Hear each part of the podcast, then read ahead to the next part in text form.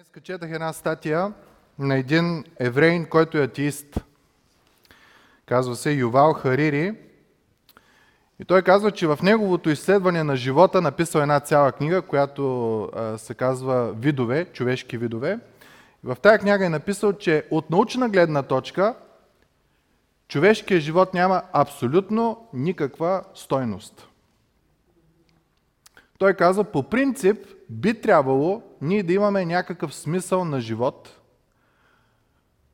обаче от научна гледна точка живота няма абсолютно никакъв смисъл. И тогава той се задава въпроса, защото е много умен, защото е философ, защото е чел, защото е учил, защото, защото, защото, си казва какъв е смисъла на живота и стига до един въпрос, който го шашка. Ако аз днес умра, къде ще отида? Ако няма нищо, няма нищо. Но ако има нещо, аз къде ще бъда? В вечни мъки или в радост? И в момента той води една такава битка в, в своето си сърце, в своя си ум, в своята си същност. Всяка една част, казва той, от моето битие, ума ми, мислите, сърцето ми, чувствата ми, води една непрестанна битка, за да намери отговора на този въпрос. Ако аз днес умра, какво става с мене? Защото ако се замислим, това си е доста важен въпрос. Всичко, което си направил, какво става с него? И ако кажеш нищо, въпросът е защо го правиш. Един от въпросите е ми, защото, защото някакво друго да правя. Нали така, който не прави нищо, почва да мисли глупости и зато и аз трябва да съм трябва да съм зет. Обаче без да искаш тия неща, които правиш, ще стават мили. Пробвали сте някога да строите къща? Или да си оправяте нещо, което е щупено? Компютър или такива работи. По едно време почва да ти става мило.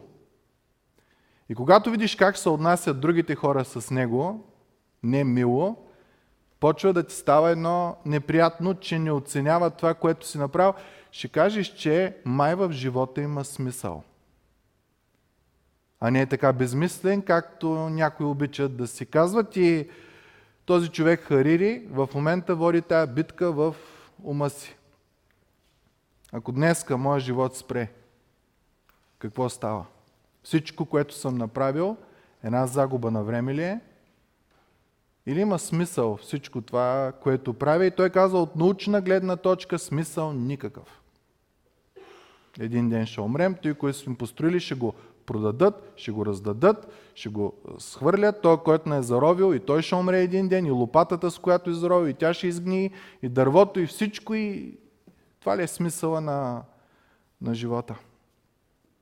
Обикновено, когато преценим, че живота няма смисъл, т.е. след тук няма нищо, обикновено се отдаваме на удоволствия. Фразата е, един живот имам, нека да си го живея като хората. И знаете ли, че в Библията имаше един такъв човек, даже беше цар. Значи този човек, ако реши да се предаде на удоволствие, той, той нямаше край на тези удоволствия. Името му се казва Валтасар. Той е един от последните царе на Вавилон. И всъщност той е последния, защото в една от вечерите, когато той празнува, идва цар Кир и превзема Вавилон. Как празнуваше той, не виждайки смисъл в живота? Мислеше, че като умре е край. Библията ни казва, че той събрал всичките си знатни хора, всичките си приятели и врагове. Един живот живея, да нахрани враговете, да нахрани приятелите. И започва, текста ни казва, че първо се напиват. И след това започват да се подиграват с Божиите неща – ви виждали сте хора, които се подиграват с Божиите неща? Има Библия, за него една обикновена книга и я хвърля. Има църква, т.е. тук събират най-смотаните хора на света. Той цар имаше подобно отношение, само че към свещените неща, които бяха в храма, които неговия дядо беше докарал от Ерусалим и си направи, казва текста, огромно пиршество и огромен голяй.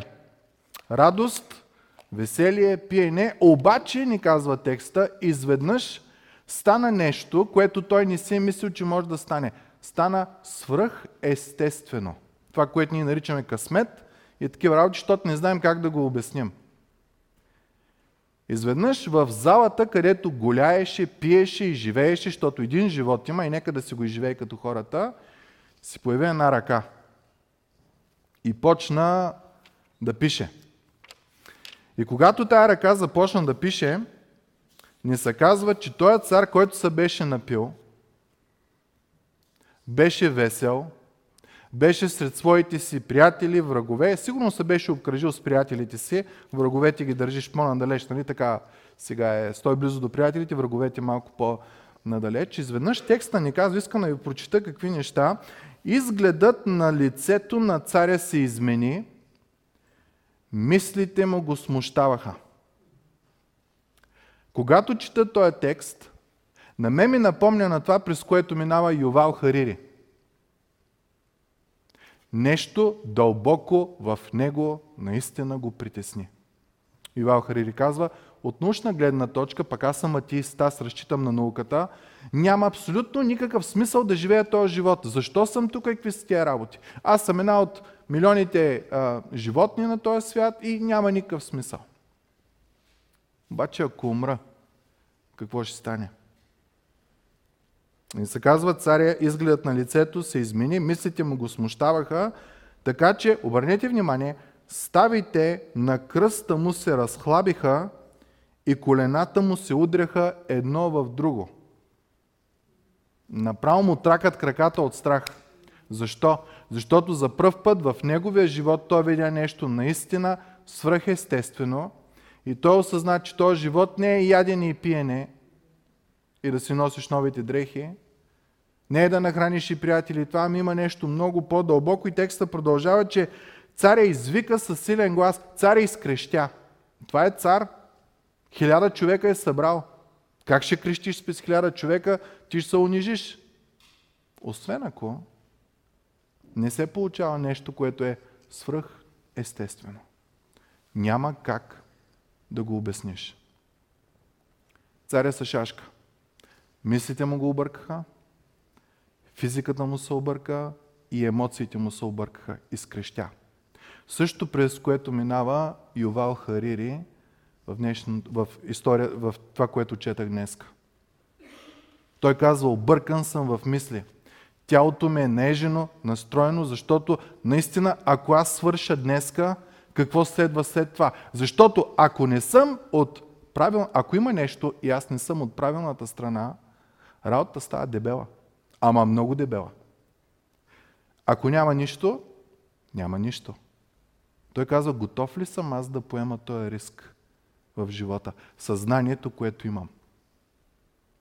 Науката ни знаем. Всеки ден открива нови и нови неща, поправя предишно, което е каза. Представете ли си един ден науката, както сега масово казва, няма Бог, изведнъж, точно на вашия смъртен одар, да каже, объркахме се, има Бог. Колко хора ще се спекат? Много. Защото яш пи, се весели и си носи новите дрехи, май не е изхода. И когато царя си изкара акъла, значи той беше притеснен емоционално, изкрещя, беше притеснен физически, кокалите на, на колената му започнаха да се удрят и си изкара акъла, изгледът на лицето му се измени. Той започва да търси помощ. Защото е осъзнал, че има нещо много по-велико от него. Което той нито може да разбере, нито може да схване. И това е нормално. Ако наистина има Бог и е създал всичко, нормално е да не можеш да го схванеш, докато Той не ти се изяви. Как вие ще обясните на една мравка, кой сте вие? Замислили се, няма как трябва да станеш като мравка. Това прави Библията. В Словото ни се казва, че Бог се смирява и става Бого човек, за да може да разкаже на тебе и на мене какво всъщност е, е Бог. И това прави християнството уникално, защото всяка една друга религия няма конкретно обяснение кой е Бог. Никой не го е виждал. И каквото си кажеш, може да е вярно. Що? Ми той не го е видял, той не го е видял, значи каквото аз си кажа, може да е вярно и ние трябва да се съгласим всички, за да сме толерантни. Обаче нещо свръх естествено стана. Бог дойде в плът. И текста ни казва, че Исус показа същността, характера на Бога. Тоест, ако искаш да знаеш какво Бог ни харесва, погледни Христос. Ако искаш да знаеш какво харесва, погледни Христос и изведнъж християнството става коренно различно от всяка една друга религия. Защото тя конкретно може да ти каже кой е Бог, какво харесва, какво не харесва и да имаш пълна увереност в това нещо. Затова Библията е забранена в 52 страни. Ако е приказка, защо е забранена? Замислили сте се някога? Ако е като Пепеляшка, Робин Худ или там Крал Артур и тия работи, защо Библията ще я забраняват? Да не би ние, които отричаме Бог, да се окажем, не дай си Боже, глупците. Защото гледам, че Ювал Харири, философ, учен, интелигентен и много-много развит, почва да се замисля за живота. Явно си е казал, ме то ядене пиене, ама вече ни яденето ядене, ни пиенето пиене. Зъбите окапват и какви ли още други работи стават, то няма наслада в живота. Какво става, когато тия, които мелят, спрат да мелят? Какво ядене ще има? Спасатора. Докато влезе като супа. И няма наслада, няма смисъл, няма и радост.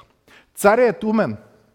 Може да е атеист, може да не вярва в Бог, може да си изкарва акъла, защото осъзнава, че не е ядене и пиене всичкото, ами има нещо, което е много по-важно, много по-силно от неговото лично желание да еде, да пие, да се наслаждава. Царят вика за помощ. Текста ни казва, събира всичките мъдреци. Дали е вражалец, дали е астролог, дали е астроном, дали е учен, дали е философ, дали е лингвист, каквото и да е, той ги събира и казва какво е това нещо, което виждам и какви са тия надписи, които пише, защото надписа си е надпис, трябва да знаеш какво пише. Историята ни казва, че а, хората идея си нямат, всички тия мъдреци. И царя казва, ако никой не помогне, почвам да коля и да беся. Защото когато си безсилен, ти друго не можеш да направиш. Или се свиваш като стафитка, или се гневиш, защото никой не може да помогне. И тогава един мъдър човек казва, царю, не дей да правиш глупости, в твоето царство има един човек, който ти си пренебрегнал. Той е на възраст, той е към 82 години. Казва се Данаил. В него е Божия дух. Той може да тълкува сънища, може да вижда, може това, защото Господ е с него и познайте какво прави, какво прави царя. Веднага вика Данаил, Данаил отива при него, защото като те извика царя, отиваш при царя и царя му казва, аз чух за тебе, че си могъл да тълкуваш и да разрешаваш загадки. И така, ако можеш да прочетеш написаното и да ми кажеш значението му, ще бъдеш облечен в багреница. Златна огърлица ще се окачи около шията ти и ти ще бъдеш един от тримата, които ще владеят царството. От един пенсионер ще направя топ 3 в Вавилон. Невероятна чест, невероятна радост, невероятна а, отеха. Обаче чуйте какво прави Божия човек. Защото той не се... Той знае, че ядене и пиене не помагат. Той знае, че този свят не е ядене и пиене, да си весел и да си радостен. Той знае, че има нещо много по-дълбоко. Това е казва на царя, подаръците ти нека останат за тебе. Златото, пурпура, багреницата един ден ще изгният. Аз такива работи не искам. И царството ти, ще разберем след малко, да не знае, че той царство няма да оцелее тая нощ. Дай на друг наградите си, но все пак аз ще прочита на царя написаното и ще му явя значението му. И вижте как описва Данил, как говори пред един цар, който в психиката си, в физиката си и в мислите си се е изкарал акъла, защото осъзнава, че ако тая вечер нещо стане, той не знае къде ще отиде. Идея си няма какво да прави. Чуйте как говори един Божи човек с него. Царио, Всемогъщия Бог даде на дядо ти на Вуходоносор, най-великият цар, който Вавилон е познавал, царство, величие, сила и чест. Между другото, не знам дали знаете, но Садам Хюсин, бившият президент на, на Ирак, е вярвал, че той е въплатеният на Вуходоносор. Една от основните му функции, която е била е да построи на ново Вавилон. И до около 30% е успял да го възстанови, като в древността са намирали а, тухли, на които е било изписано името на Навуходоносор. Садам Хюсин, когато изгражда новия Вавилон, той слага своето си име. Един вид, аз съм новия, който ще оправи. Абе, хората имат някаква мания да бъдат навсякъде велики и това, когато нямат капка покритие. И поради величието, което му даде, всички племена, народи, езици трепериха и се бояха пред него, когато искаше убиваше, когато искаше опазваше жив, когато искаше възвисяваше когато искаше унижаваше. Това беше дядо ти. Мъж. Но когато се надигна сърцето му и дъхът му, и духът му се закорави, той постъпи гордо, той беше свален от царския си престол и славата му беше отнета. Не е станало покушение срещу царя. Някой, докато беше във възхода на своя живот, в гордостта си, някой го смири. И продължава и казва, и беше изгонен от хората, Сърцето му стана като на животните и жилището му беше между дивите осли. Храниха го с трева, като говедата, и тялото му се мокреше от небесната руса, докато призна, че Всевишният Бог владее над царството на хората и поставя над него когото си иска. Навуходоносор си е мислил, че може да прави каквото да яде, да пие, да убива, да коли, да беси, всички тия работи. И когато си повярваш, ставаш горд. Затова, между другото, обърнете внимание, в повечето страни в света, повече от два мандата човек не може да се кандидатира за президент. В момента, в който прехвърлиш втория, това си е психология, в момента, в който прехвърлиш втория 8 години, ти започваш да се мислиш за недосегаем. И ние имаме страни около нас, които са станали президентски републики изведнъж от демокрация, защото човека изведнъж си е повярвал, че като него втори няма на този свят. Това става с Навуходоносор, ама Бог не е будала. Точно в неговото величие Бог го удря и го сваля. Ама как го сваля? Най-силният, най-мощният, най-умният изведнъж казва, че става като животно. Колко от нас живеем като животни? Гледаме да има за нас, за другите, ако остане. Като са наям и преям, и ако остане храна, ще дадам на другия. Това не е грижа. Това е егоизъм на ента степен. Защото ако хапнеш още малко, ще умреш. Пак мислиш за себе си и даваш на другите. Гордостта ти расте. Аз имам той, аз съм направил, направил той. Много ми интересно, когато се преместихме в селото и се събирам така с хора от улицата и почват. Аз построих къща, аз построих лятна кухня, аз изкопах кладенец. Ма викам, ти изкопа кладенец. Ей, не, не аз, аз не е хора. А, викам, така по-може. Защото аз, аз, аз и накрая се окаже, че човека само дал парите, нищо друго не е направил. Ни къща построил, ни плоча излял, ни ни такива неща, ама ние имаме това желание вътре в нас. Ако прочетем историята с Навуходоносор, той построява едно от седемте чудеса на света, висящите градини на Вавилон. И гледайки към тях, той си казва, гледай какво направи моя гений. Моята сила, моите пари, моите това, моите онова. И в този момент, казва текста, дойде глас от небето свръхестественото отново. Забелязвате ли го? Свръхестественото има възможност, способност да те накара да се осъзнаеш кой си, какъв си, защо си. Ювал Харири в момента минава през това нещо. Навуходоносор мина през това нещо, в момента на нашата история е неговия внук, Валтасар. И Данил продължава. Навуходоносор казва, така беше принизен, докато не призна, че Всевишния Бог владее над царството на хората и поставя над него, и поставя над него когато си иска. До тук Данаил му казва миналото. Сега му казва, а ти, негов внук, ти трябва да знаеш цялата история. Това цар да стане като животно, целият свят го знае. И между другото, има исторически данни, които показват това нещо относно на Вуходоносор. Описано е, че той подивява. Все едно е болен от някаква, от някаква болест. Давид, Данил продължава. А ти, негов внук, Валтасаре, не си смирил сърцето си, макар и да знаеше всичко това. Знаете ли кое е интересното? Ние знаем, че идва краят. За всеки един от нас в даден момент идва края. Почва да окапват зъби, почваш да пиш хапчета, да се поддържаш, почваш да си опъваш тук разни работи, да не изглеждаш толкова възрастен, почваш да посещаваш едно голямо заведение, наречено болница, поликлиника, един човек, който се казва личен лекар и той ти става личен приятел, често, по-често, защото осъзнаваш, че хич ни си той, дет си бил преди 20 години. Не дай се Боже, преди 5 години.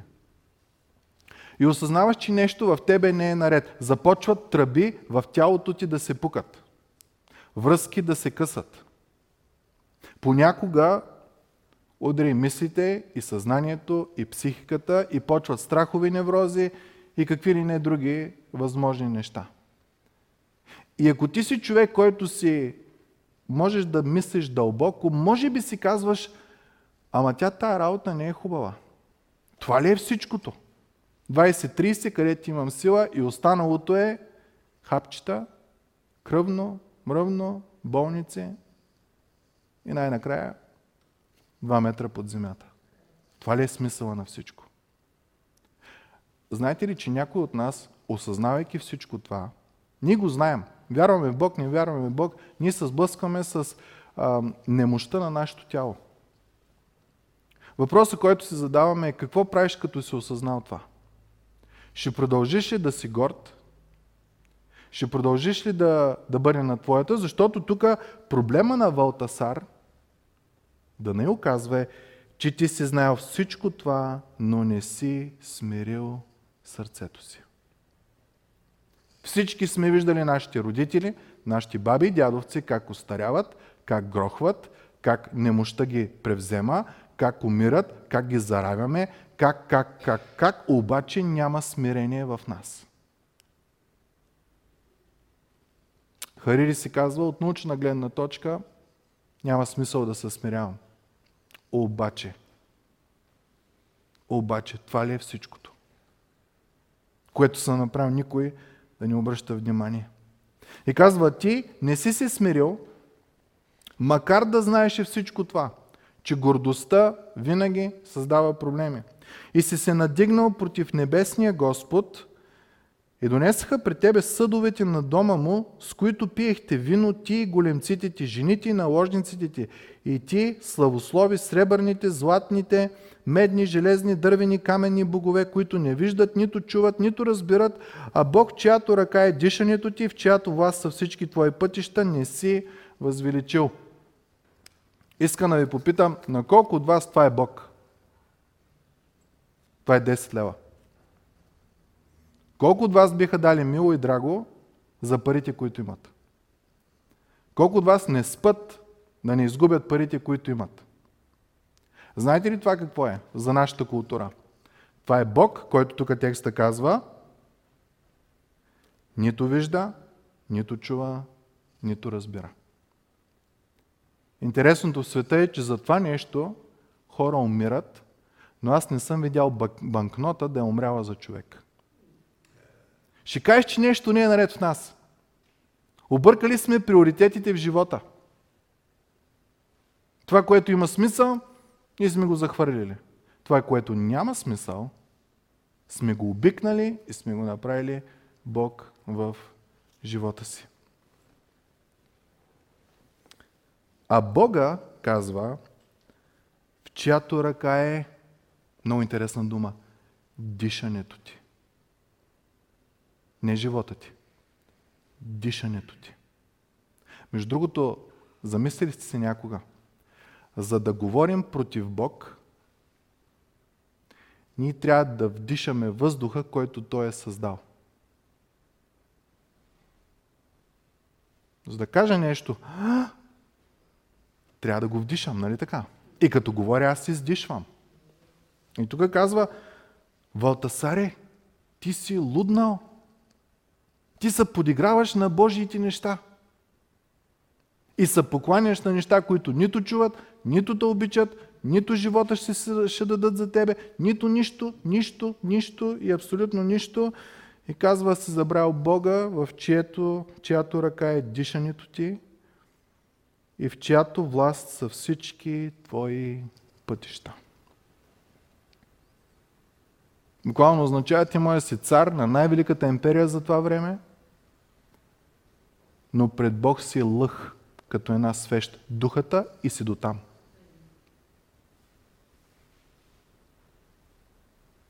Знаеш всичко. Казано ти е. Чул си го. Днешно време филм си гледал. Някой ти е споменал нещо. Може някой път по погрешка да си отворил Библията. Знаеш ги тия работи. Знаеш всичко това и си се възгордял.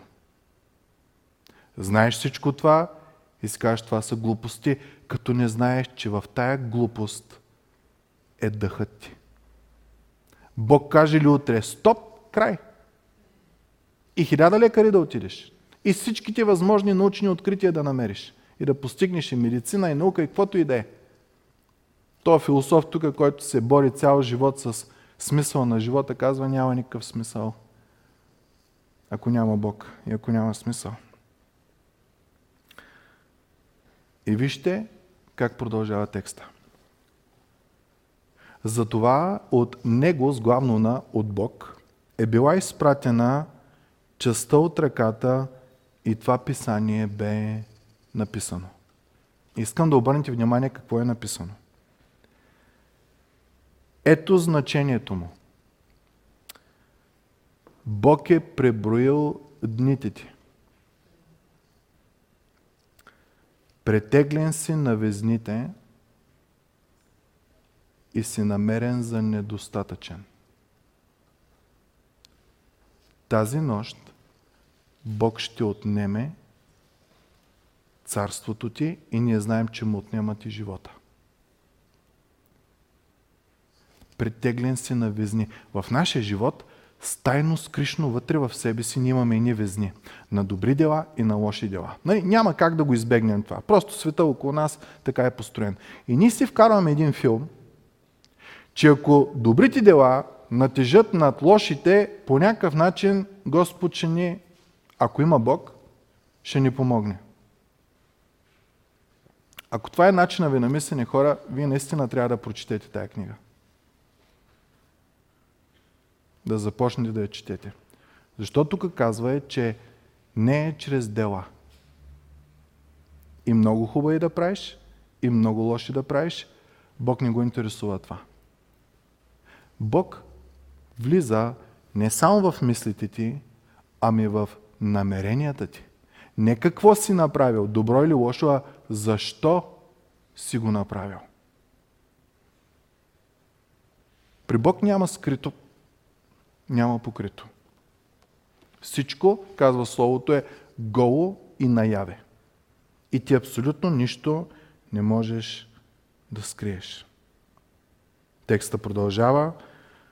В същата нощ царят Валтасар беше убит. И медянина Дари, който беше на около 62 години, превзе царството. Та вечер искам всеки един от нас да се зададе този въпрос. Ако аз днеска свърша, какво става с мене? И ще ви помоля да помислите малко по-надълбоко да афектира вашите мисли, да засегне вашите емоции и да засегне и физиката ви. Ако нямаш отговор на този въпрос, мили приятелю, ти си автасал. Ти нямаш надежда. Ти живееш ден за ден, час за час и колкото повече възрастта расте, минута за минута. Може би е време да си зададеш този въпрос. Философите си го задават. И стигат до извода, че работата хич не е добре. Един цар преди около 3000 години разбра, че живота не е ядене и пиене и да си носиш новите дрехи, да пишеш от новите чаши и новите съдове и това.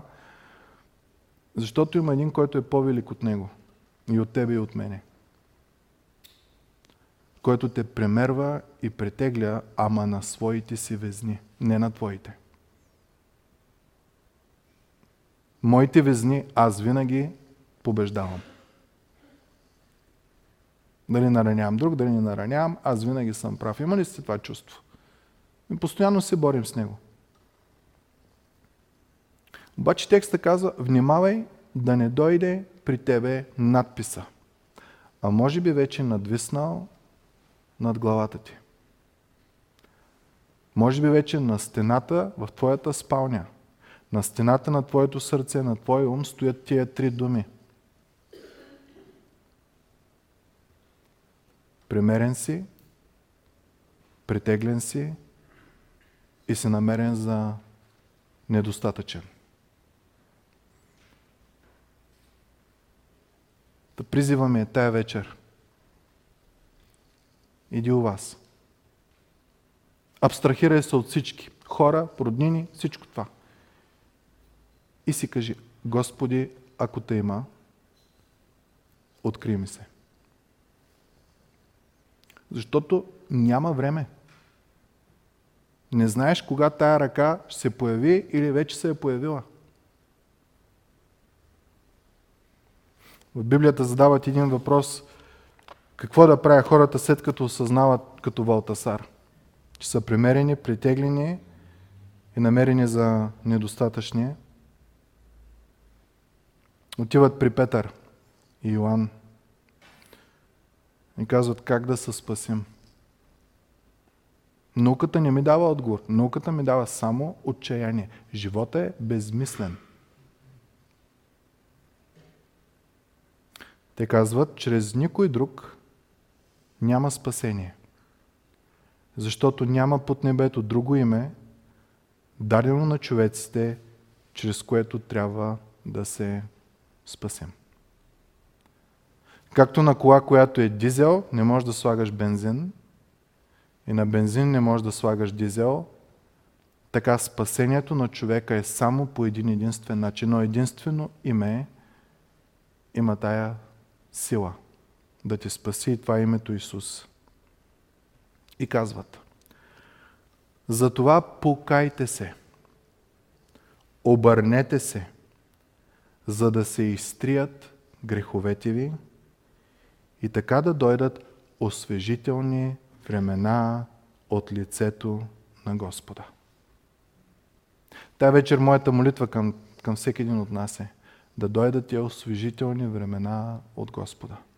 Науката, медицината, знанието, всички тия работи те карат да осъзнаеш в по-голяма и по-голяма дълбочина, че ти загиваш, че ти умираш, че ти се скапваш. До това е. Това е силата на науката, медицината, знанието и всички тези работи. Ти имаш нужда да се покаеш. Стига си живял както до сега. Виждаш, че не ти помага. Приеми Божия син. Приеми го и да дойдат освежителни времена в живота ти. Господа ни благослови всички.